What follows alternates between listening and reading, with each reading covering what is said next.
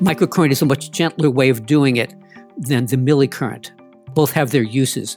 I found that my particular need for a device is to loosen tight adhesed tissue, things that we feel as a tight point. I'm Michael Max, and this is Qiological. Elon Musk, that guy with the electric car company, recyclable rocket business, and in his spare time creates next generation high speed underground train systems, was this past week declared richest man in the world. His response? Hmm, how strange. Well, back to work. How about that? No grandstanding, fist pumps, victory dance, or other self congratulatory behavior. Simply back to work. I remember a rabbi who talked about finding that place within ourselves where we're neither desirous of applause nor avoiding heckles and jeers, that thin slice of equanimity where we're unmoved by external circumstance or the opinions of others. I fail at this all the time. Some years ago, I was in Taiwan at the main train station in Taipei. I'd purchased a ticket at the 7 Eleven. 7 Elevens in Taiwan are unlike any business we have here in North America. They're a combination of little city halls where you can pay your light bills and traffic tickets, travel agencies where you can buy a ticket to anywhere on the island, internet cafes with high speed internet, decent cheap coffee, and a table for hanging out with your friends, and package delivery services that can make it a snap to send anything to anywhere. You, oddly enough, can get some pretty decent and fresh fast food there, along with a shot of Gui Tang or Xiaoyaosan or Jingui Shenqiwan at the checkout register. I had purchased a high speed rail ticket that would take me from Taipei down to Tainan in the south, but I'd unknowingly failed to complete the transaction properly. And so I'm now in the customer service line at the main train station getting the problem sorted out. People in Taiwan are very polite. And so the customer service rep is apologizing to me for a problem that was clearly my own fault. And while he's working on a solution, I'm eavesdropping on the guy over at the next window. Like me, he had misunderstood something. And as the person helping him is explaining the situation, I hear this phrase from him. It's almost like a mantra. Huh. Hmm. 这样子哦. Hmm. Hmm. Hmm. Hmm. 这样子. 这样子. It translates as it's like this. Oh, it's like this. Oh, so this is the reality of the situation. It's not said with malice, anger, or blame. It's more like a moment of recognition that the world is not what he thought it was. Hmm. 这样子. I swear, spiritual masters show up at the most odd and unexpected moments. I'd been berating myself for not thoroughly reading the instructions from the automated ticket at the 7 Eleven that basically said go to the counter and collect your ticket. And it wasn't because I didn't understand the Chinese, but because I had thought I understood the situation when in fact I didn't. And I glossed over something important that was right in front of me. So there I was now at the train station getting it sorted out and thinking I'm kind of a dumbass, which is kind of like cheering against yourself. It's not helpful. But what was helpful was listening to and getting the feel for allowing a situation to reveal itself with more curiosity than judgment. As I listened to the fellow next to me, oh, hmm, it's like this. Jiangzi. I'm a poor student of all kinds of lessons, and thus circumstances seem to endlessly arrive where I'm invited into the equanimity of, huh, so it's like this. I find it enormously helpful in clinic with patients in running my business, especially when dealing with the red tape of bureaucracy, in understanding my wife, and yes, even having some compassion for myself. Try it the next time you're stirred up about something. Hmm, so it's like this. But the trick is to say it without blame, accusation, hatred, anger, or judgment. Simply, Jiangzi. Hmm, it's like this.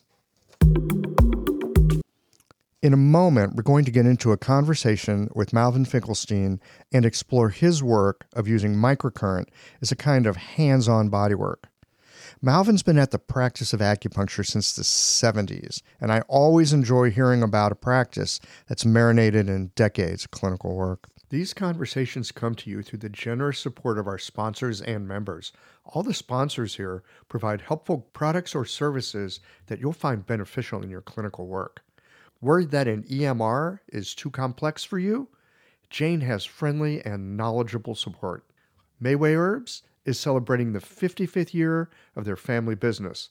You're invited to make use of their vast library of resources. Are you concerned about the health of Mother Earth? AccuFast Needles is doing something about that. You can too.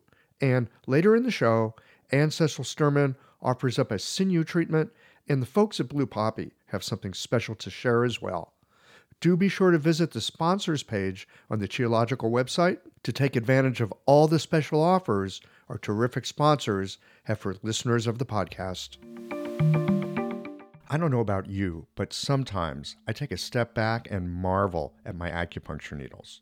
I mean, they're the world's simplest medical tool a sharpened wire and a handle. That's it. And with this simple tool, hundreds of health conditions can be resolved. I love it. What I didn't love was the amount of packaging waste I generated at the end of the day. But that has now changed too.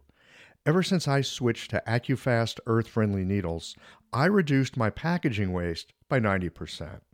Not only are they a great needle, but the folks at AccuFast plant a tree for every two boxes of needles I use in the clinic. By switching to AccuFast needles, you'll be helping patients, planting trees, and joining a community of practitioners changing the world. Like our simple needle, being a part of the solution, it's simple too. Visit accufastneedles.com slash qiological to learn how. Hi folks, I'm Yvonne Lau, president of Mayway Herbs. Our family business turns 55 this year, and we wouldn't have gotten this far without the love and support of our community. We're truly grateful and promise you that we'll continue to work hard to support you and your practice. Please visit Mayway.com to find the perfect Flower brand formula or formulate your own in our dispensary. Our site also has lots of articles, videos, and herbal recipes for you to explore. And tune into our podcast, Chinese Medicine Matters, for insightful discussions on all things TCM. Learn about treatment strategies and powerful herbal remedies. As we welcome the month of May, our focus is on women's health. Our newsletter articles and podcast episodes this month will highlight different aspects and unique challenges women face, so subscribe or tune in. And if you're a practitioner, get a discount on our women's health formulas this month. Just visit Mayway.com. This season and every season, trust Mayway Herbs for your health and wellness needs, and thank you for supporting real Chinese medicine. I love how technology can help to automate my office, and I want to share with you my favorite tool for doing so, Jane. Jane is a clinic management software in EMR with a human touch. Whether you're switching your software or going paperless for the first time, the Jane team knows that the onboarding process can feel a little overwhelming. That's why with Jane, you don't just get software, you get a whole team. Included in every Jane subscription is their award winning customer support available by phone, email, and chat whenever you need it, even Saturdays. You can also book a free account setup consultation to review your account and ensure you feel confident about going live. If you're interested in making the switch to Jane, head to jane.app/switch to book a one-on-one demo with a member of their support team. And be sure to mention the code QIOLOGICAL at the time of sign up for a one-month grace period on your new Jane account. You know, I'm constantly trying to understand how mini and microcurrent work within the context of our work and in terms of the basic principles of East Asian medicine. Let's get into this conversation with Malvin on the topic of microcurrent.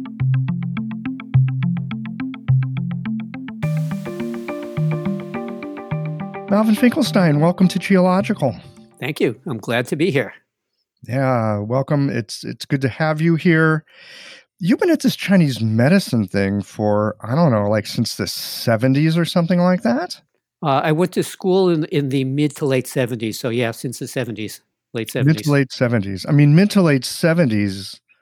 Hardly anybody knew about acupuncture. How on earth did you come across this stuff?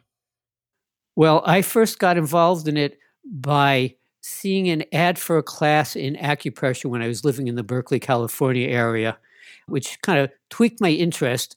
Uh, but before I had a chance to do anything, I ended up injuring my back. And I said, Oh, here's a good opportunity to try out this acupressure stuff. And I was unable to reach the acupressure person and to shorten a long story quite a bit. Uh, I ended up finding myself with an acupuncturist, and this was in the very early days before acupuncture was even legal in California. Everybody was kind of underground. I experienced the treatment, and by the time I got off the table, I was 80% better. So that kind of convinced me of a lot.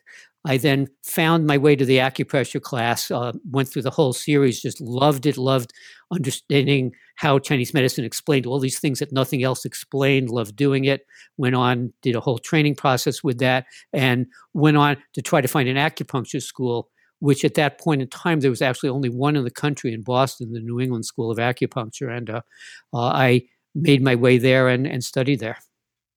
Wow. So from the Bay Area all the way across the country. It was clearly what I wanted to do, and that was where where the only place I could find at that point in time that had the training I wanted, and and it was great. Good for you. How lucky, man! It took me years to talk myself into uh, that it was okay to go back to school and study this stuff. And and I had one guest on the show who said he went to study acupuncture because he overheard a conversation in a restaurant. This woman behind him was saying, "I'm going to acupuncture school," and he thought, "Yep, me too." It's so curious the paths that we take to get here.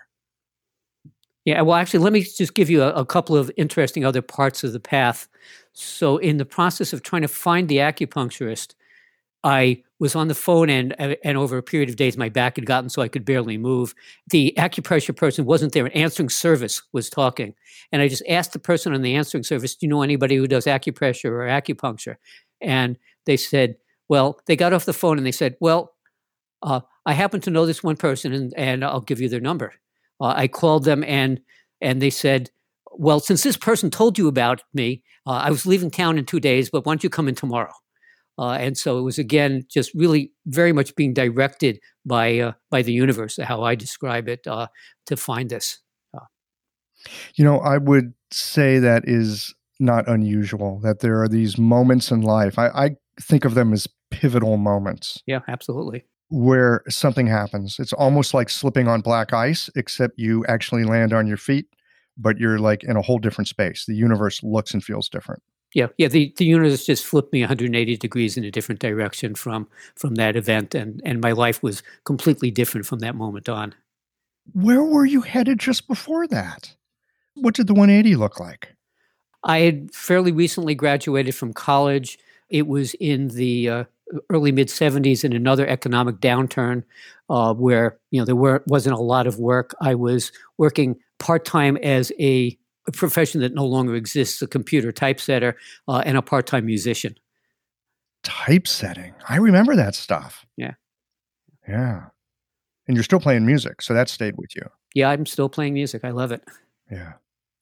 So i suspect you studied more than one stream of acupuncture over these years. And one of the things i know that we want to talk about today is microcurrent how did you come to that? My original training actually was was primarily in in uh, uh, from Dr. Tin Yau So, James Tin Yau So, which by current terms would be called part of classical acupuncture, perhaps. Um, it was definitely a family stream, as well as training from various other traditions. Uh, Ted Kaptchuk uh, taught us TCM, and uh, we learned a certain amount of the British uh, schools from the Van Buren School from a teacher there over time, I just studied whatever I could find, which meant studying lots of different traditions, including five element Worsley and all sorts of other things. I got involved in the microcurrent part because it actually goes back one one step before that. Since I had originally got begun this whole journey with acupressure, my hands were really active in it. It wasn't just acupuncture. I was I had both of those components in there. You know, fairly early on in the early '90s, uh, I studied with uh, uh, Mark Seem and various other people and learned about trigger points and things like that, uh, which I integrated into my whole way of doing things. And at a certain point, I started taking classes in various forms of body work.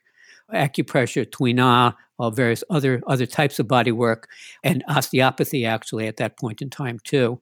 Discovered that there was lots of really useful stuff in all of those parts. And one other thing in terms of how I actually part of how I got to the microcurrent uh, is I treated a number of my colleagues in different professions who, by use of their bodies in the ways that they had been working on their patients, had damaged themselves. I was very aware that since I was working on a manual therapy bodywork technique, uh, I didn't want my hands to go. Uh, I saw an ad for a, a, class in the microcurrent. And as you were saying before, there's these things that just kind of draw us. Uh, this particular method somehow kept drawing me, even though I had to really put a lot of effort into finding it. I initially went to my first class in microcurrent in Toronto. I'm in Eugene, Oregon. So that was a, a bit of a stretch for a, a CEU for me. Yeah, but you're the guy who leaves the Bay Area to go to Boston. So it's kind of in your wheelhouse. Well, I'm not not so much now. I was devoted enough that I traveled anywhere to learn what I needed. Um, I'm a bit past that in this age of my life, but uh, ended up in Toronto. Found uh, the microcurrent, uh, this particular kind of microcurrent, and I was amazed about how effective it was. Uh, how much it really loosened up any tight tissue in in points. Uh, and then I started adding it into all of the bodywork stuff that I've been developing. All this time, I'd been, you know, learning things enough that I was doing them on my patients and seeing really, really positive results on my patients. Kept on integrating all of that in. At a certain point in time, again, you know, talking about the 180 degree pieces, uh, I was on a, a, medical qigong trip in China, doing a meditation at the uh, the, the Lao Tzu Ascension site and went into an incredibly deep meditation. And I got the internal direction that I was supposed to start teaching. At which point I came back to, to the States. And almost as soon as I got back, uh, one of my colleagues uh, in the State Acupuncture Association contacted me and said, Hey, we're doing a, a conference. Uh, do you want to present? I said, Well, what do you want me to present on? And he said, Whatever you want. Uh, and so I made my first presentation of all of this, just saying, I don't know what people are going to do with this. Uh, and people liked it so much that uh, they wanted to learn more. And I spent the next year developing a whole uh, teaching program for it and have been working with that ever since. Isn't it curious how this stuff unfolds? Very curious. Yeah, it really is. We're going to get more into the into the microcurrent here in a moment. I'm so curious about electricity. I'm I'm kind of an idiot when it comes to electricity. I mean, I mean, I can use an extension cord to, you know, plug into the wall and to get it to plug into something else, but that's about it. And, and I've had some training, and I've even talked to people on the podcast about electroacupuncture. But it's one of those things. I, and sometimes I'm just a slow learner. I need to hear things more than once. I need to come at it from different angles to get it. So we're going to get into this here in just a second because I got tons of questions about it. But you mentioned that you were there at the New England School of Acupuncture in the early days with Dr. So, who I've heard about. He's kind of a legendary character. I came to it much later. I came to it in the mid 90s. So he's kind of a legendary character. You say he had a family stream of acupuncture. Could you tell us a little bit about what that acupuncture was about? I'm not sure if family stream is quite the, the correct term. It wasn't one of the genealogical things as some of our uh, acupuncture practitioners are, but uh, he had studied very deeply with his teachers. Amongst other things, uh, he at one point worked uh, in missionary work in Africa, treating hundreds of people a day, getting lots and lots of experience, uh, and developed his own very unique style and way of, of working with things, which was really, really effective. He was also one of the people back in the days, slightly before me. If people wanted to learn acupuncture, they had to leave the US and go somewhere else. They had to go to Britain, they had to go to China. Some of our elders went to, to China looking for a teacher that they could bring back. And this group uh, brought back Dr. So. They eventually settled in the Boston area. Anything in particular that you still recall from uh, the methods that he taught? That it sounds like much of it he developed on his own just because he was he had background and then he had you know the fortune of a lot of experience in africa you know a good chance to like really see and treat lots of people and learn from experience. Anything in particular about his methods that well he did have a considering what else is out there a fairly unique style. He didn't leave needles in. He did very very strong stimulation of points and got lots of chi, was very precise about his point location, and got very strong stimulus. So strong that if you didn't have a fairly intense problem, it was almost too strong for people. Uh, but for but for people who had serious things, he just did miraculous stuff. That's kind of the kernels of, of, of very precise, uh, strong stimulus, and just very effective. Yeah. All right. So microcurrent. Could you tell us what microcurrent actually is? I mean, I, I know that there's these m- machines that people use for electroacupuncture, but we're talking about something different with microcurrent, aren't we? Well, we're talking about a variation of it. There's millicurrent and microcurrent. Most of the acupuncture machines and TENS units are operating on millicurrent, which is a certain intensity. A microcurrent, as you can imagine, is a micro amount of that. It's about a thousandth as much intensity. Uh, so it has a very different physiological effect on the body. From my understanding of it, uh, it affects things on the cellular level to get cells to heal better. There's a little bit of research that I've seen on that to actually demonstrate that. Uh, the thing that was most noticeable to me, I've tried lots of different uh, electro machines over the years. When I found this particular uh, type of machine called the Dolphin NeuroStim now, and a different name back then, it did more for what I wanted to than anything else did with any of these types of currents, millicurrent or microcurrent, there are multiple different frequencies that one can use that have different effects on the body. Uh, and there's lots of different machines and different systems that do all sorts of things, and certain uh, certain frequencies are equated with with particular parts of the body, particularly disease states, uh, and can be used really effectively for that. Microcurrent is a much gentler way of doing it than the millicurrent. Both have their uses. I found that my particular need for a device is to loosen tight adhesed tissue, things that we feel as a tight point. And uh, this particular machine seems to do that better than any of the other machines, partly because of the frequency that it's set at, which is about two and a half hertz uh, in a microcurrent manner, uh, what they call a square wave. It has a fairly small uh, probe tip, about the size of a ballpoint pen for people who remember what a ballpoint pen looks like. They don't not in use anymore, so who knows what people know about that? One right here. Yes, yes, I, I, I see that. Old, old school. So it's it's fairly small, and so it takes very little current to go through a, a small probe. Uh, it requires little current to have a very strong effect.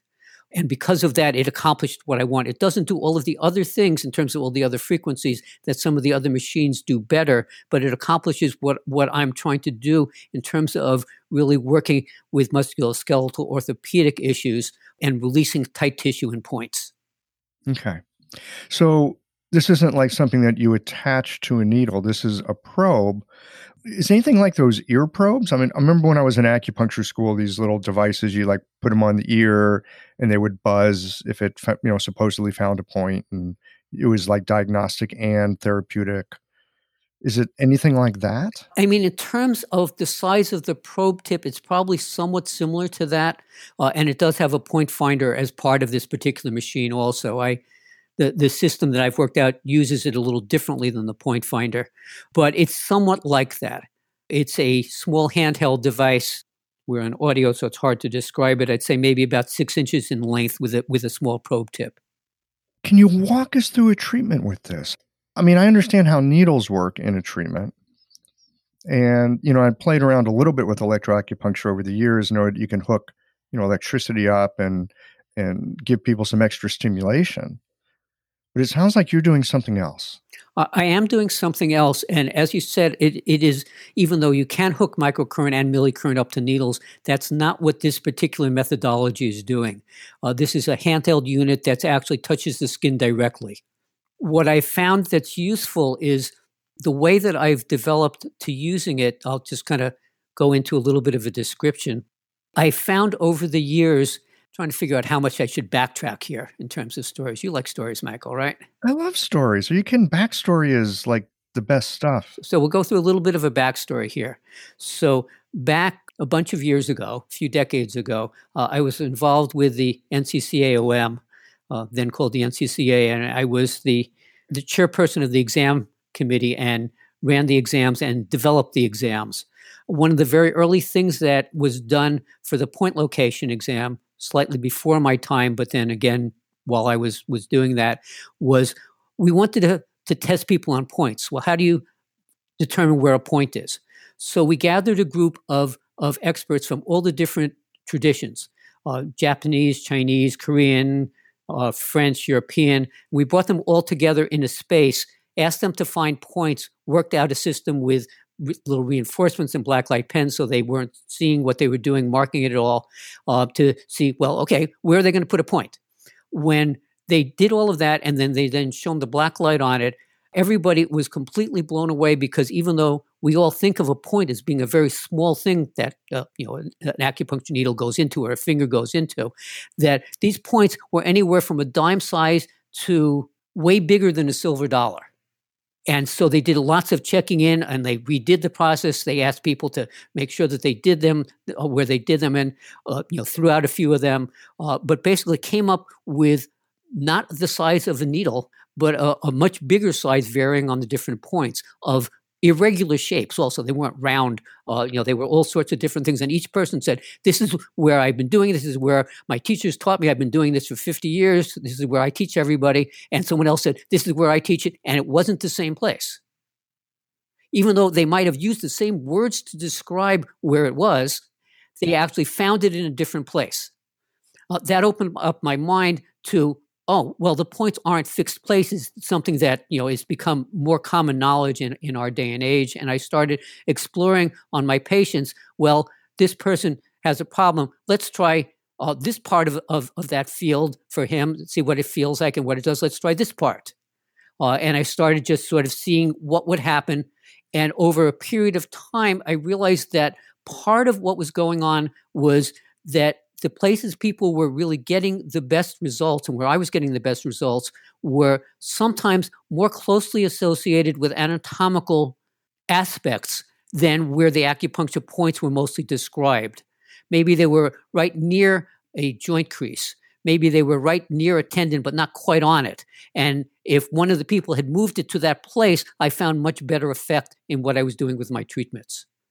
Uh, and I started coming up with a whole set of variations on point locations, and in some cases, completely new points that people hadn't done before that were sometimes trigger points and sometimes were something that trigger points and motor points hadn't even found. Somewhere later in the process, I started realizing that a lot of these were somewhere in the vicinity of joints, not places where many acupuncture points are, and that I again, over a long period of testing this out on myself and on patients and on teaching people, I realized that for any given restriction in a range of motion of a joint, let's say the neck doesn't go sideways, there is a point that will release that. If the neck wants to go forward, there's a different point that will release that. That will release it. You were talking about adhesions a little earlier in the conversation. You're looking for these places that are restricted. You want to restore that flow.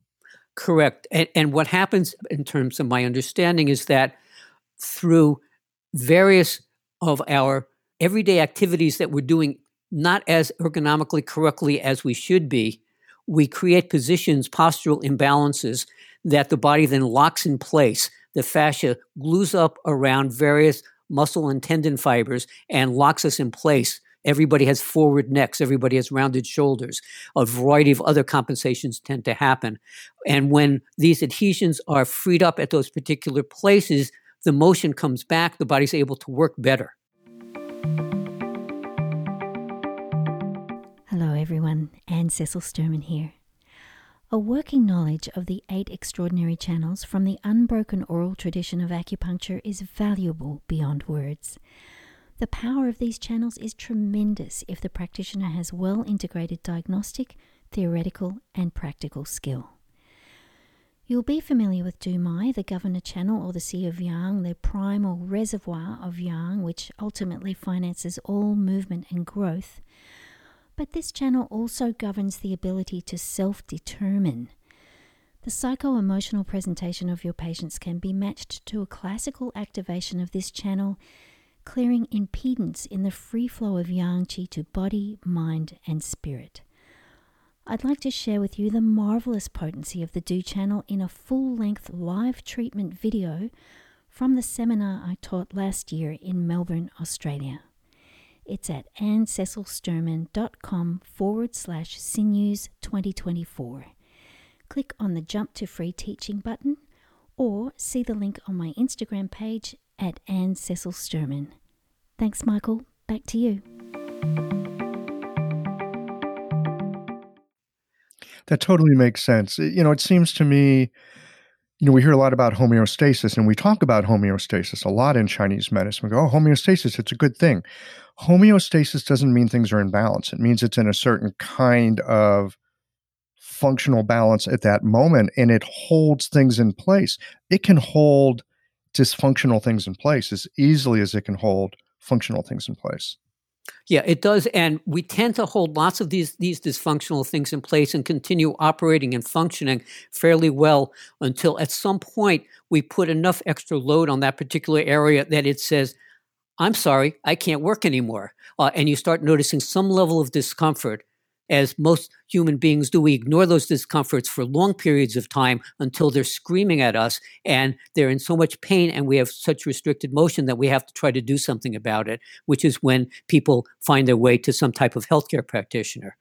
Exactly. Uh, and and so and then this creates a puts us back to to where one of my teachers said we allow all of the parts of the bodies to go home back to where they originally were supposed to be. And that's really the, the, the, goal of what we're doing in terms of the therapy as well as a home treatment that accompanies the therapy. Well, I'm thinking of that famous phrase that we all learn in our first month of acupuncture school, tong zhi bu tong, bu tong right? That which is open is not painful. That which is painful is not open. Yeah, exactly. Exactly. Let, let me just finish the stories because I didn't quite get back to your original question. We'll get there. So what happens is we have we have these stuck areas we have these points that release them. The way that that i found works best to release them is is doing a combination of things. I have the patient essentially stretch the area so that we can get into that area better and get a, a, a more complete release. The same time that i'm doing a what i'm now calling an acupressure stretch it's really a kind of a cross fiber not friction massage but a cross fiber pulling of the tissue all going into the place where it doesn't go. So you, you, you press into a point, you feel tight. If you then try to move it in one direction or another, one way will tend to move less than others with your fingers. Mm-hmm. And so I do that. I also have the body going into that. The microcurrent device then so loosens go into the place where it's not moving. Correct. These places that I described earlier, that is the, the place that will will address that particular not movingness. So my hands are on that place. The microcurrent device is on that place. I'm stretching it with my finger. It has hardly any mobility. Uh, I then put the microcurrent device on it and it loosens it, kind of like when you're putting water on a sponge and it just softens. Oh, so yeah. the tissue softens, which lets me get a little bit more stretch, lets the body have a little bit more mobility in it. Then I'm able to get a little deeper into it. And one of the advantages to this way of doing it, as opposed to needles, is that the tissue on the next deeper layer sometimes it is, is at a slightly different angle. And with your hands on it, you can feel it. I can your... feel it, and I can also redirect my hands and the machine into that other angle. While one can do that with acupuncture needles and go in different directions, it's often a relatively uncomfortable procedure for the patient. This is much less uncomfortable and much more tolerable. There is sensation. People get used to the fact that strong sensation is useful because it releases so we go layer, next layer, next layer, next layer until we have that area working properly as much as we can in, in any given session. Sometimes it takes multiple sessions to get an area loosened up, and we do the various regions that we need to get to to get that particular area working properly. It sounds like in real time, you're getting some sort of change because you're able to go from layer to layer of course, sometimes body needs time to unwind, right? And you don't want to give it too much. Uh, a friend of mine likes to say, you don't eat all your meals for the week on Monday morning you know, just to tangent a little bit on that, each person has their own threshold of, of what type of stimulation, how much and how long they take. And if you address that and give them what they need, it works better. It's why I think there's so many different styles of acupuncture, from the really gentle Japanese styles that are either not touching or barely touching to the really deep uh, intense trigger point stimulations. Different people need different things. And if you give people what they need, it works better. If you give them too much or too little, it doesn't work as well. You know, I am constantly coming back to one of the greatest spiritual texts of all time is Goldilocks and the Three Bears. yeah, right. I hear you. I understand it. You got to get that right porridge there. So it's interesting. You started off in the beginning attracted to this course on acupressure.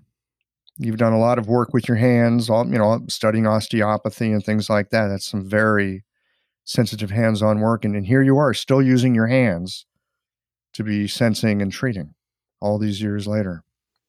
On that particular note, I'm going to say something that's going to sound perhaps a bit heretical. This particular method of releasing a given point in the local areas mm-hmm. works better than acupuncture in that area. Mm-hmm. Uh, because we're, re- we're releasing the tissue in multiple directions, we're getting layers, and we're doing gently enough that patients can, can accommodate it. You know, you asked about assimilation. Uh, very frequently, as soon as we release an area and get the ones that are really the key parts, and sometimes it takes figuring that out a little bit, the range of motion comes back instantly. Uh, it's not waiting for a few hours or a day, as it often is with acupuncture, for things to change. You get immediate feedback, which also gives you the feedback about what parts were the ones that were really important to treat. So, in, in future treatments, it educates the practitioner in terms of what parts need additional focus. I don't think it's heretical. I mean, we know acupuncture is helpful. It's not the only thing that's helpful. It certainly has its place. But I have found over the years that sometimes I'll be looking for a point to see if it releases something, right? Maybe I'm working with someone's neck and I'm down there working on their ankle and I found some nodules or something that's gooey or you know whatever it is that's that's got my attention. And I'll just go into it with my finger, right? It's just like I'm going to interact with this tissue here and see what happens for the patient. Sometimes they'll get a not small response. And I go, great. Now I'm going to stick a needle in that thing. And I put a needle in, I do all my good needle stuff as best I can, and it's not as good as my finger was. Yeah, different tools have different things. There's you know, there's needles, there's electricity, there's lasers, there's heat, there's lots of other things, lots of ways of stimulating, and they all affect things in different ways. Jelly jar lids. Yeah, yeah. You know, right. Gua sha. Yeah. Yeah. It, it, yes. It's amazing. Essential oils, all sorts of things. I've never figured out essential oils. Have you worked with those? I, I, am not the person to talk to about that. I, I, I like them, but I've not used them in treatment. Okay. So back to this little microcurrent machine. I mean, it sounds it like it's a I might be stretching here. It's kind of a high tech acupuncture needle in a way. It's it's something that lets you get in there in a very specific way and and get something done and because you're attentive to what's happening with the tissues, it's like you can follow where the body is leading you. Yeah, you, you, you got it exactly. You're following where the body leads you. The way that I do it, there's different ways of using this particular machine, uh, but the way that I use it, it actually feels almost like an acupuncture needle because when we're on a spot that's active and tight, the way I was describing them, uh, the body responds. You know how when you press on a place that's sensitive, it feels kind of achy when the uh, the microcurrent device gets to this tight place at just the right angle where it's getting into the tight tissue, it will feel sharp. It will feel a little bit like a needle putting in. I always describe to people that I'm really not putting a needle in. I show them the ballpoint pen. We're really not putting a needle in, but it feels sharp, uh, and that uh, lets us know that we're on the right place. The stronger the sharp, the tighter the tissue, and it also has the effect of of not of occasionally having a sensation radiate from that area to another area, similar to how acupuncture needles will, will, will sometimes do that. So again, very, very similar in terms of, of feeling. So even though it's microcurrent, which should not be notable in terms of feeling like there's electricity, getting in with this thing at the right time in the right way, it, it will have a response like a needle would. I, I've had on occasion using a teishin needle, not always. And I don't do it all the time, but I've, I've, I've played with them over the years And on occasion, I've had someone that I've been working with and I've got a teishin needle. The thing is on their skin, it's not in them. You know, they're like, You said you weren't putting a needle in me. What's that big needle doing in me? So it's really curious how the body will sometimes respond to these very, very, I don't think delicate is the right word, but eh, just these, you know, it's almost like a homeopathic dose of stimulation. And I agree with you, Michael. And I'm not totally sure that that's what's happening with the microcurrent. I think it partly is because it doesn't feel homeopathic. I mean, well, of course, homeopathic, you know, you get huge effects from those things too. The sensation is so tangible. I mean, I guess it's similar to what you were just talking about with your your teishin needle, but when you get that right angle, it's it's very noticeable. It doesn't feel electrical at all. I mean, there's no buzzy, pulsy uh, type of effect most of the time. Occasionally, there's a little pulsing, but it, it will feel sharp or hot uh, as as the reactivity. And it seems to me that people who really like doing hands-on medicine, they like putting their hands on people. They like following what their hands have to say and using their hands diagnostically and therapeutically at the same time. It sounds like this would be a really helpful thing to add in there, at least to play with and see where it takes you. Absolutely. Absolutely. And it's also really helpful, I think, because it produces such quick positive results that whenever patients come in, you know they they're coming to to see you or anybody else or me, uh, and they're trying to figure out, well, is this person going to really help me? How fast are they going to help me? How slow are they going to help me? You know, they don't really have any, very much confidence. Maybe their friend told told them about us or or whatever. But if we make that connection where I explain everything to them. I tell them what I think is going on, what parts are happening, how I'm going to treat them. And then I do something and they feel it be different. They've just started believing in me. Uh, and anything I do from there on in is going to have much more acceptance and hence work better. So it's a really useful thing for anybody who is trying to begin their practice or move their practice forward in, in whatever it is to be able to add something like that in just because it gets that that that quick quicker feedback. Yes. Well, here's what I have found about patients and acupuncture. Patients don't care about acupuncture. I mean, they really don't. We like acupuncture. And patients will say they love acupuncture, but I, I think patients actually they don't care about acupuncture. What they care about is that they feel better. And if acupuncture helps them feel better, okay, they're down with acupuncture. But I think it's the clinical results, however we get them, that is the key thing. And especially when it's not something that the practitioner has to talk a patient into. It's when the patient goes, Oh my gosh, that pain that I've had for the past 10 years, it's not there right now. I mean, even to the point where I've had people get off the table and they look at me with that astonished look and go, It's not possible that that pain could be gone, is it? Yeah, and and that's what convinces people. I mean, when when they notice that and it's and it's in their bodies and it's gone, um, that's what they notice. Yeah, and that's what they came for. I mean, you still do regular acupuncture too, yes? Or yeah, you do. So how do you mix these things together? What I tend to do, and when I teach my patients, I'm very much of, of an innovator type. So I really suggest that people take what I give them uh, and integrate it in with whatever they do in whatever manner works for them. Uh, so the particular way that I do it is I have found that since I'm doing so much orthopedic work that lots of people are getting referred to me from all over the place. So a lot of my practice is orthopedic, although that also includes visceral stuff. Uh, you know, anything in the abdomen and chest really gets released by these things also. So, you know, lots of respiratory and, and heart and digestive and liver and gynecological issues get treated by this also in this kind of method. So I tend to treat the local areas first with the with this method, which uh, I've I've named AcuCurrent.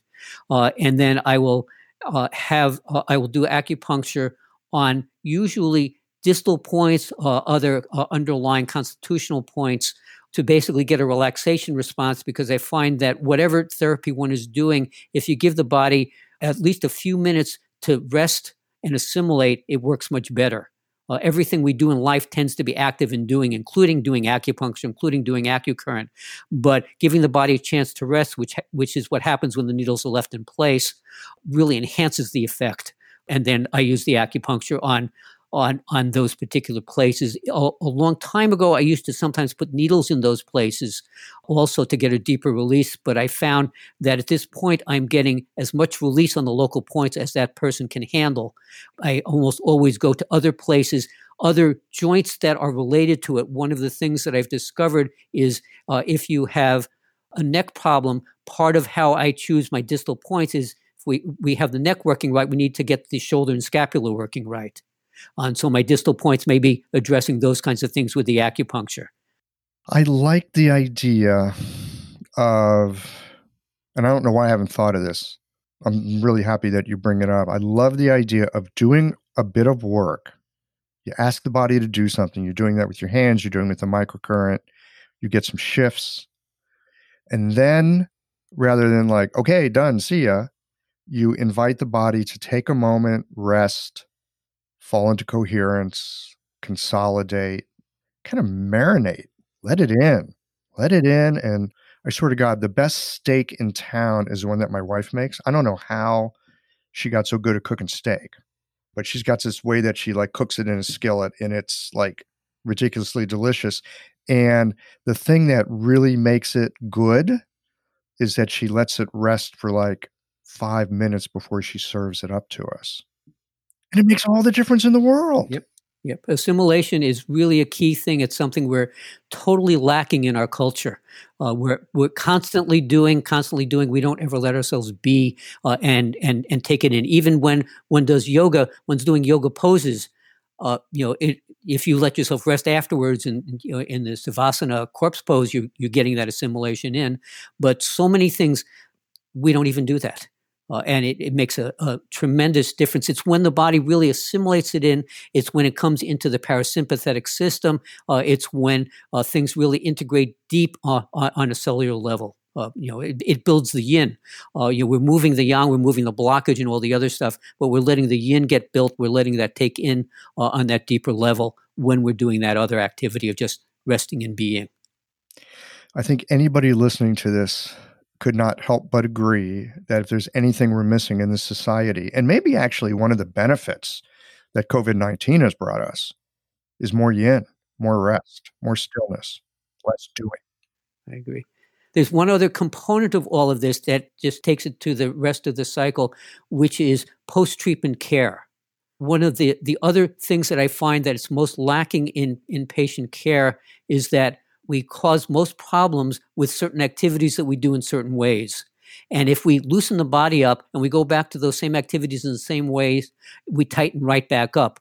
You know, how often does a practitioner find that they treat someone, they get a really good effect during the treatment, the patient comes in the next time, how did you do? Oh, I'm in such pain. I if you think to ask the questions, well, what did you do? Well, I felt so good that I just did a ton of whatever it is I used to do. And it just made it worse. So, teaching patients how to not overdo their activities and talking about uh, ways of, of shifting how they're positioning their body and ergonomics really is one of the things that many patients come to me who have been treated by lots of other practitioners of, of various different types. And when they start not aggravating, not overdoing, all of the other treatments start working better, whatever else they're doing. Well, it's kind of like that old joke about doctor it hurts when I do this. Well, doctor says don't do that. You know, it, which is funny, but to some degree there is a bit of truth in it. I, I I can echo that in my own experience, especially with athletes and other people that uh, musicians. Oh, musicians, my God, dancers.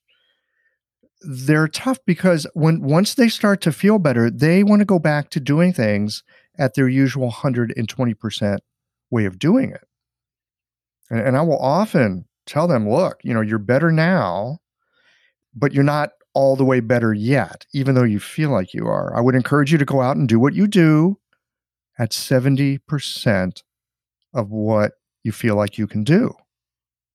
Not 70% of what you can do or think you can do, 70% of what you think you can do in this moment. And sometimes they follow that. The ones that do get better but it, it is hard and those types of things happen with all activities including you know people doing stuff around the house, doing the wash, doing the vacuuming, or whatever else they're doing. I find that many people won't do that. They come back in and they don't feel good. We talk about it. I'm very, very gentle about it. I don't hammer them on the head about the fact that they did that. People will get it at various different time frames. It may take someone messing up half a dozen times. And they'll finally say, Well, you know, you've been telling me that I'm supposed to be doing this. Uh, and then they finally start learning. And I actually get people going way lighter than what you described uh, to, to really get the positive effects. But it takes a while to get people into that frequently. In recent years, the Sa'am acupuncture style has generated significant interest and a loyal and growing following. In the Sa'am approach, a precise diagnosis leads to a four needle treatment to address the five element and six chi imbalances in the body. The four needles target the controlling and generating cycles. It's common using this method for the needle sensation to be stronger than in many other styles. Thus, the choice of needle becomes important. The Unico brand of needles lends itself to both strong and gentle techniques. These superior needles are made of uncoated Japanese surgical stainless steel and feature the best guide tube on the market with its unique beveled edge. Additionally, Unico needles have a tensile property that helps with freehanding needles into Jingwell points and allows you to more easily feel the arrival of chi. Blue Poppy is the exclusive importer and distributor of Unico needles. Use the code QI2024 to save 10% off Unico needles at www.bluepoppy.com. You'll be glad you did. It really does, especially in our go go world. You were mentioning that you can use and that you do use the microcurrent in your method here uh, with visceral work. When I hear the word visceral, I often think of like that osteopathic visceral work, right? Where people put their hands on, like, you know, move livers around and stuff like that. When you're doing this work on the viscera, what are you doing? You know, if you're, it sounds like you can help people with their breathing, you can help with cardiac issues of course, I'm not surprised you could help with digestion menstruation. I mean, those are like hallmarks of Chinese medicine. Of course, we should be able to help with that kind of stuff. What are you doing? How's that? We're basically taking some of the principles that come out of osteopathic visceral manipulation uh, and integrating them into this particular system. I do the same thing with cranial work on the scalp uh, and on the head.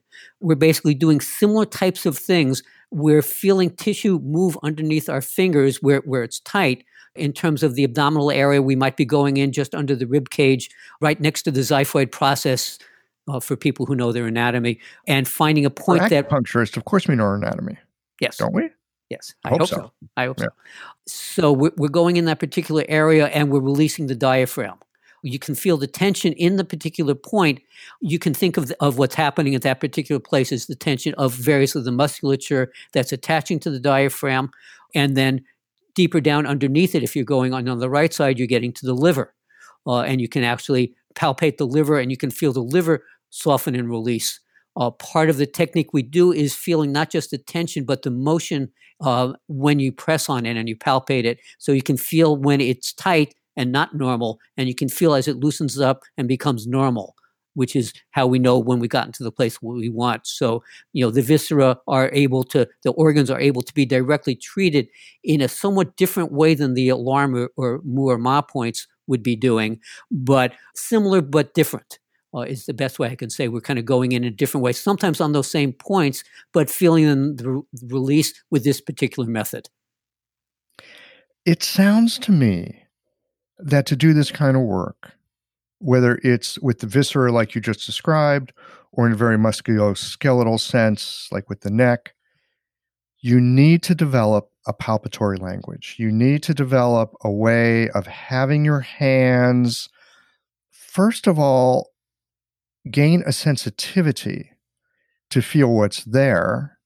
And then I would suspect beyond that, knowing what it means when you feel something and and once you have those two things then you're able to track how a treatment works definitely true, and I think acupuncturists have training in much of that. Since we we we're, we're checking pulses, that's one of our basic ways of listening to our fingers, uh, and various different styles of acupuncture have abdominal palpation, so that there's at least some familiarity with doing that. And these are just techniques that expand on those skills and teach you, uh, as with the pulse, how do you know what a tight pulse is? You feel enough pulse. If someone tells you that's a tight pulse, you understand that's a tight pulse or a wiry pulse. Uh, it's the same kind of thing. You feel tight tissue and you feel it enough times, you can tell what's tight and when it's softened and released. It just takes time in the boat, so to speak, doesn't it? It does, yes. Yeah. You were talking a few minutes ago about when you were working with the NCCA back before they put the OM on it. I bet they're going to take the OM away from it now, too. A lot of people are. Yeah. Yeah. But that's a different story. We're not going to get into that. But you were talking about how in finding points, you bring people together from different traditions. You'd see where they put them. I know one of the things that I learned when I was in acupuncture school, at least what I uh, did I learn it in acupuncture school? I was taught it in acupuncture school. I learned it later through my practice, which is that the acupuncture point charts that we see are a map, they are not the territory. And points can be in all kinds of different places. Sometimes they're quite close to where you see on the map. But there's times I've gone looking for like a lung six and it's in a way different spot than I expected. So they also tend to move around a bit. It's been my experience. It sounds like you've been clued into for a long time now how points are something that, how do I say this? It's not that they're found, it's more like they're discovered. And I'm curious to know how you go about discovering where is a point for a person at any given moment. Well, what I found is my patients have been my biggest teachers in all of this, uh, as well as myself. I mean, I try lots of stuff out on myself. I found that over time that there are particular places that are very frequently going to be where the points are. I start in those places, uh, and most of the time they're in those places these days. Uh, I don't actually have to do very much searching around, but you still want to search around for where it feels tight, where it feels tender, and where, where the microcurrent makes it feel sharp.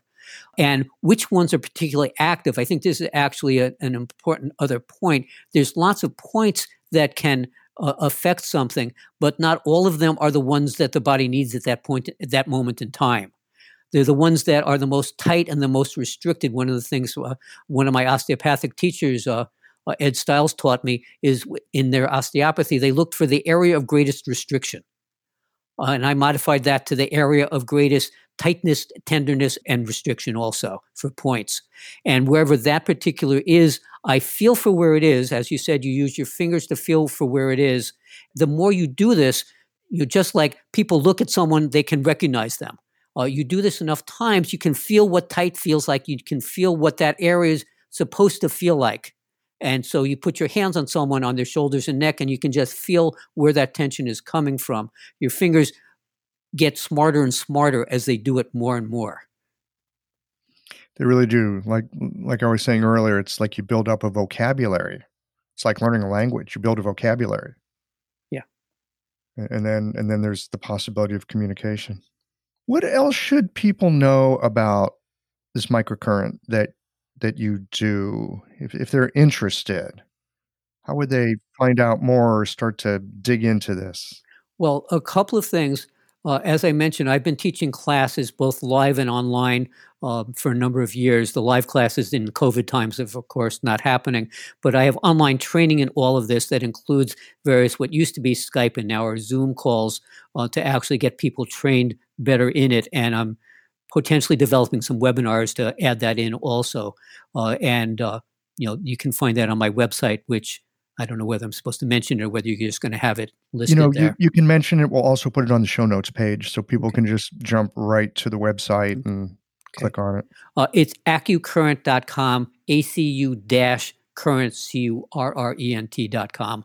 Uh, and you'll find a ton of information about all of what I've been talking about, uh, as well as the ability to hook into the various classes and to get on my, my contact lists for that. Uh, but that would be one of the ways of really getting more information about it uh, and learning about it. Yeah.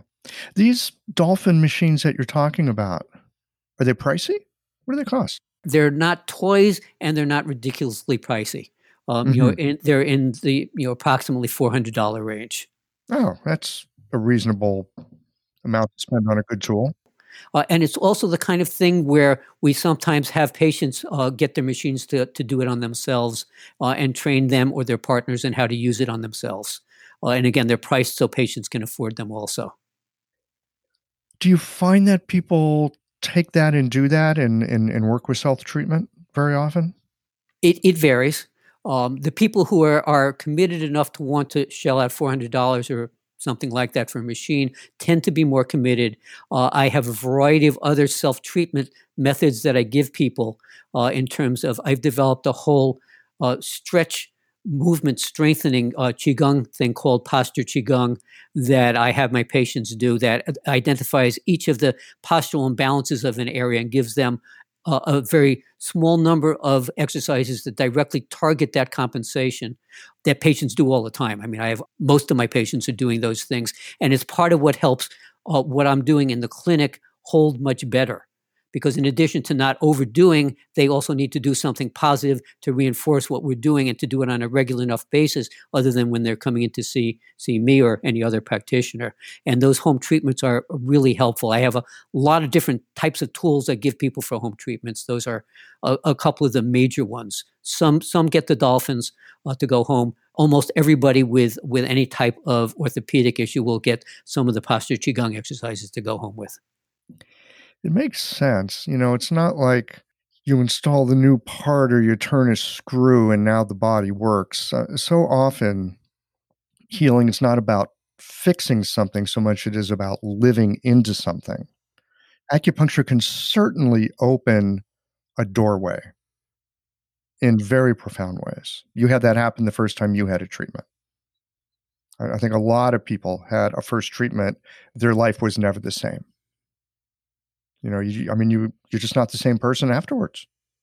So whatever we can do, you know, to help ourselves and to help our patients to continue to unfold that, it yeah, it makes a lot of sense. So one other thought on that uh, is uh, I I describe to, that when people want to get better, uh, they need to do what I call uh, uh, use a three-legged stool, three-leg stool.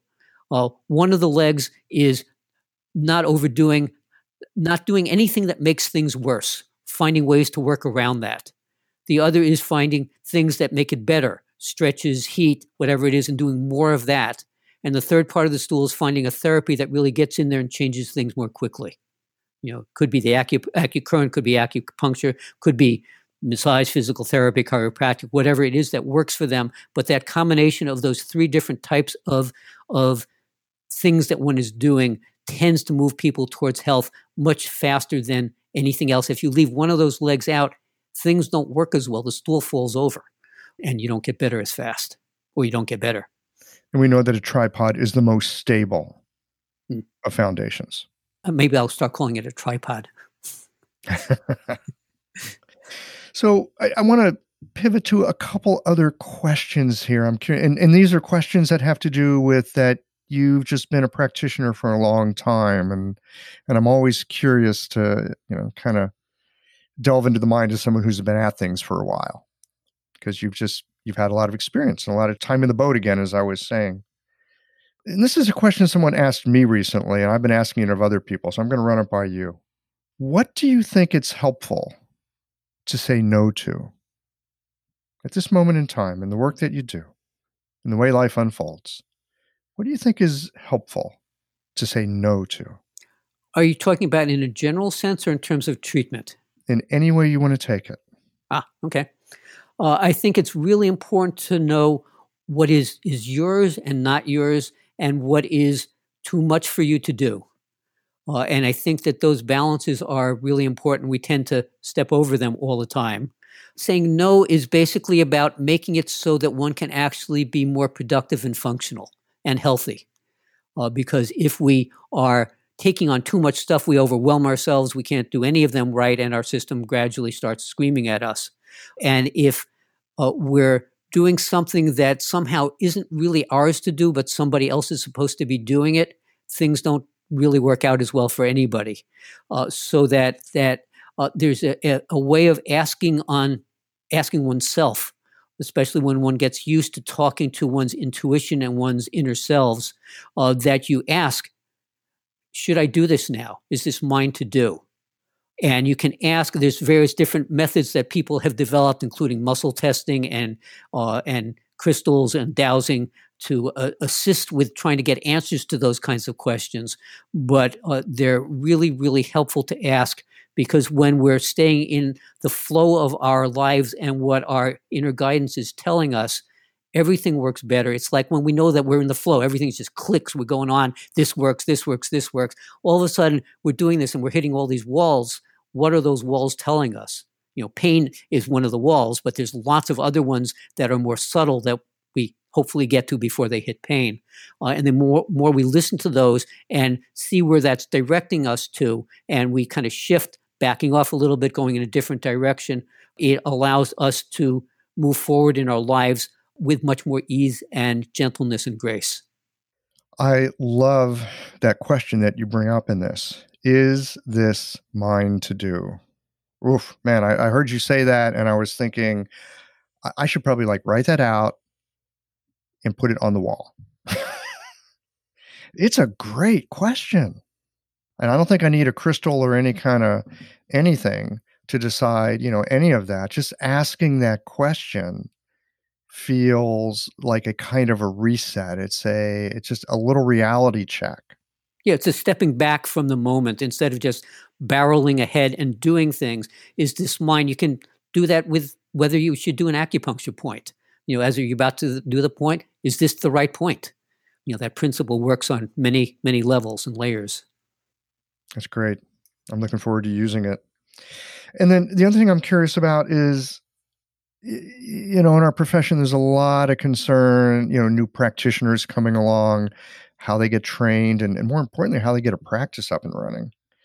What do you think students of Chinese medicine need to think about now so that 10 years from now, they'll have a firm grip on a practice?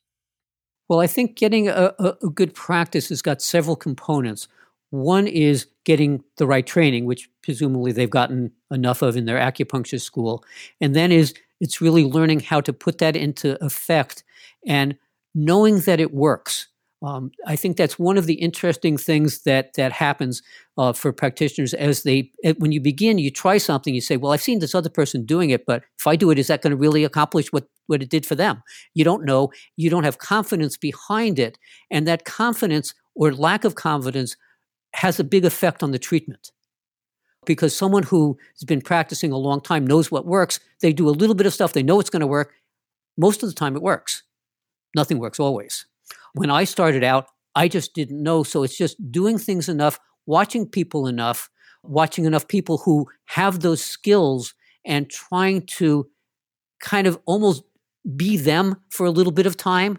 You know, what would that teacher do in this situation? How can I be that teacher? How can I have that teacher be inside of me for this moment of time and and do that and feel that confidence so that you get to that particular place where you are able to do that that and having skills that get the patients to know that you're working, like you said, Michael. Uh, you know, someone gets off the table and they're they're better. Uh, you see those things happening, that gives you the confidence.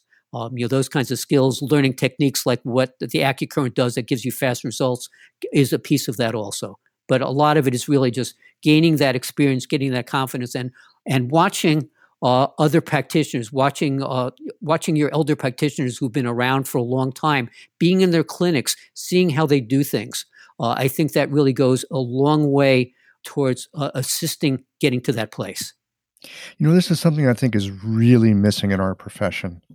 As students, we get a lot of opportunity to watch other people work. But once we're in our own practice, it's rare that acupuncturists hang out in a clinic with one of their peers and just like work together and watch each other. I mean, most of, of the learning that we do is from our patients and our own experience. And yet it, it seems to me that having an opportunity, of, of course, to work with someone who's senior to us, there's things that we can learn. but I'm thinking it might be helpful at whatever level we're at if we could have a chance just to sit back and watch how someone else works. How do they approach their patients? How do they answer certain questions? What questions do they ask? How do they touch a person?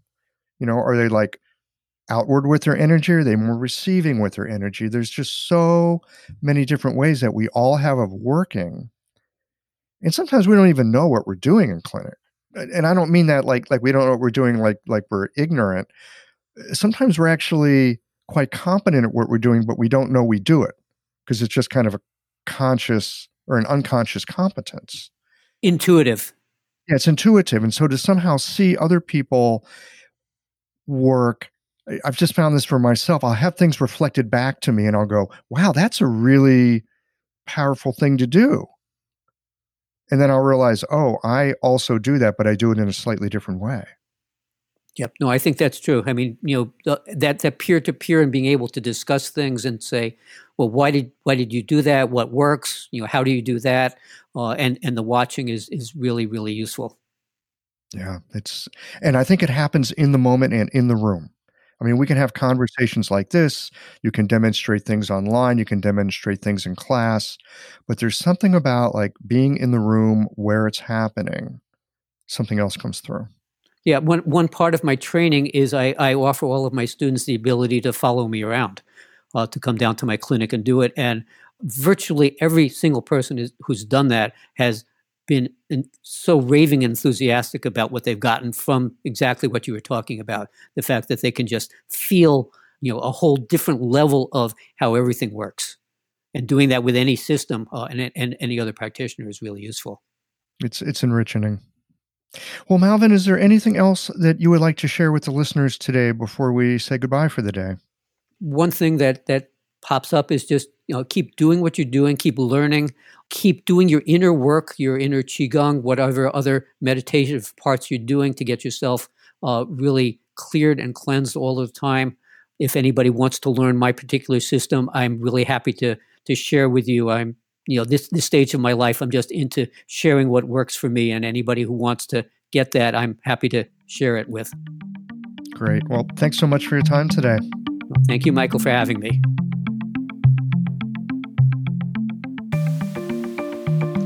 I hope you've enjoyed this Qiological conversation.